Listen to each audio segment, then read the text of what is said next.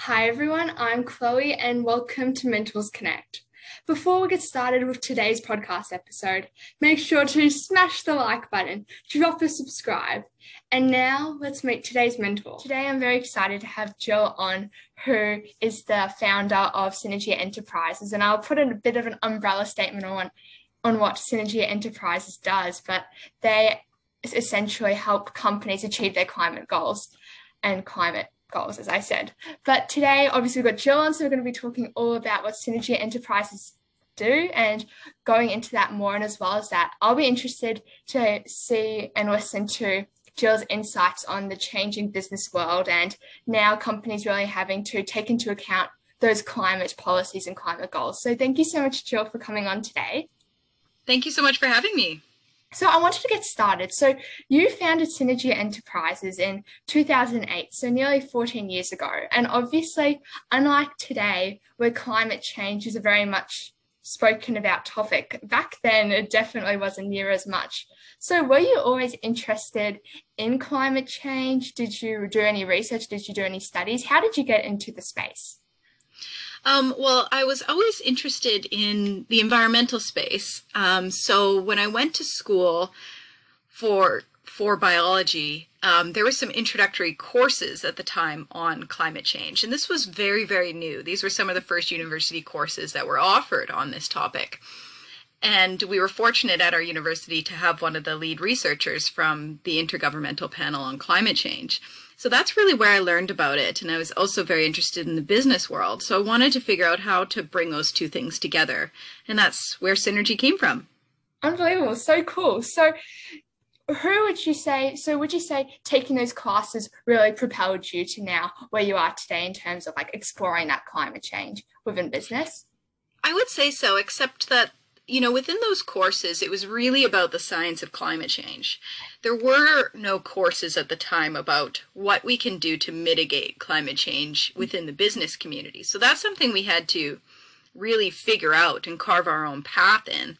Um, at the time, the rhetoric was really about how business is bad for the environment and business just needs to stop being evil. Um, and what I saw was that business owners wanted to make a difference, but they didn't know how. And so that's where the idea came around well, what if we could play in that space? What if we could do something there? And that's really where it started. And I think that's where a lot of businesses start is they see a gap. They see this, you know, disconnect and then they operate in that space. No, unbelievable. Because like even now in 2022, this is still like very new concept, let alone 2008. So very, very innovative. So I wanted now, before we go on to like more talking about synergy, when you were like younger, university, high school, did you really envision that you'd be starting your own business? Uh, you know, I think I always was drawn to entrepreneurship.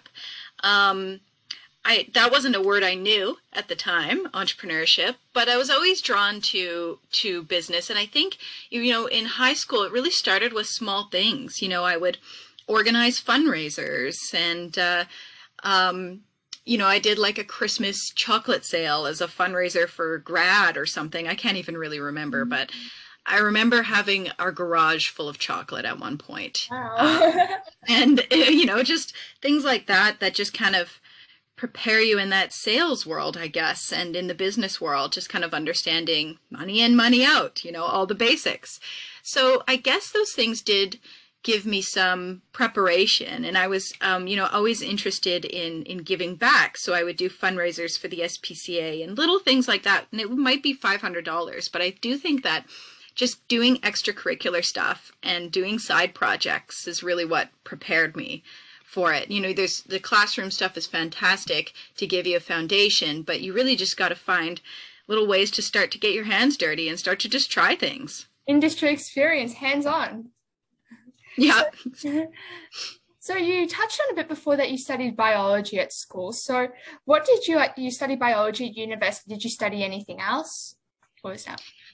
Um, no, I studied biology, but I did take a lot of different electives because um, you know, the traditional pathway, I guess, for a biologist, I, I knew I didn't want to do exactly that. I wanted to do something slightly different, a little off course.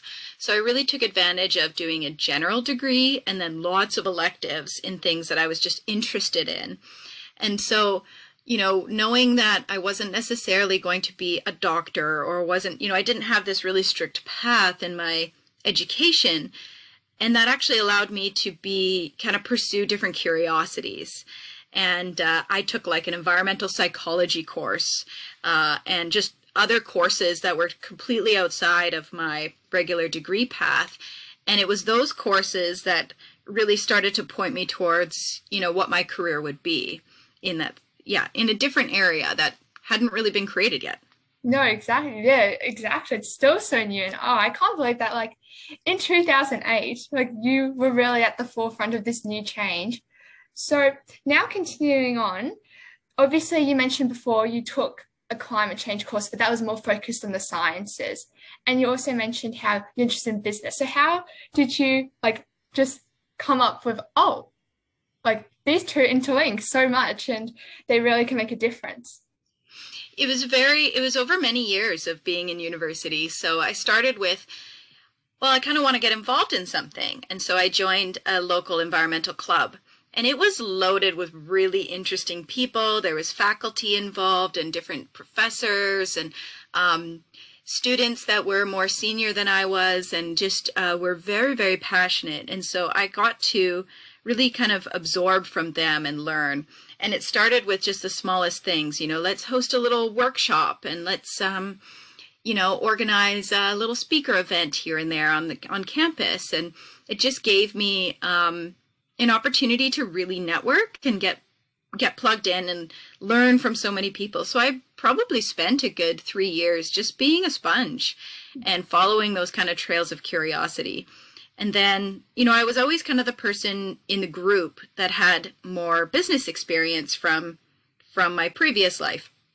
So uh, that was kind of a natural fit for me to offer something to the group. And so I just kind of leaned into that and um, asked a coffee shop if I could do a pilot project with them and said, could I try to green your business and see how that goes? And they were like, what? Like, no, this is so weird. Um, but eventually, you know, the owner was really gave me a shot and said, okay, well, sure, let's, let's try this. And so sometimes you just need the first person to, to let you try something. And, um, it was just meant to, to be kind of a school project. And then different companies started asking me like can you do the same thing for my business? And that's really where synergy came from. Wow that's unbelievable. So that was really like the seed to now this big tree you have of this business which is so cool. So now you obviously you said you like did that project and you saw it more as like a university project. Now it's really started to grow as a business. So could you tell us a bit more about what synergy enterprises does yeah, we really focus on helping businesses decarbonize and become more sustainable companies. So, you know, we're very much like boots on the ground that way. We help companies measure their envi- their environmental impact and especially when it comes to emissions. And we look at charting, you know, a pathway in terms of where are the big emission reduction opportunities? What technologies could serve that? What makes sense for this business to implement?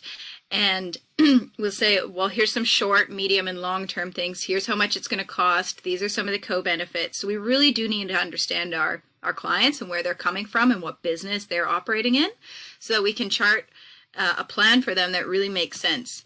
We may help them then implement those things or get funding for those things or, um, you know, form partnerships and broaden the scope. So we'll work in a variety of sectors from, you know, the aviation space, manufacturing, um, tourism and travel has always been a big one for us working in those industries.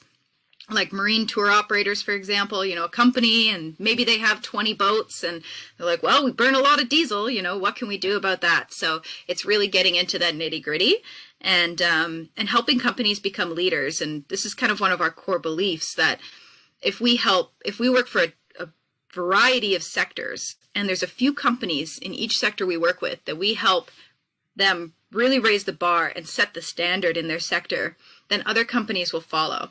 And then our impact grows because we're not having to work with every single business, uh, which we would love to do, but we would have to be a massive company, obviously. Um, but instead, there's that peer influence piece where businesses are very inspired by other ones showing what's possible. Yeah, no, that makes complete sense. And now, like, I kind of want to use as a segue, talking about obviously you're saying it kind of grew after you did that first helping that coffee shop with helping their business become more climate aware. And then you had other businesses coming, you know, becoming more peer aware. So would you say now that's really contributing to the changing business landscape of companies really thinking, oh wait, you know, our customers, they want they're more climate um conscious. Like we want to be able to really connect with them and show that we're doing something about it. Definitely. And I think it's honestly I think there's a lot of assumption that businesses don't want to do it on their own, that they have to be pressured to do it.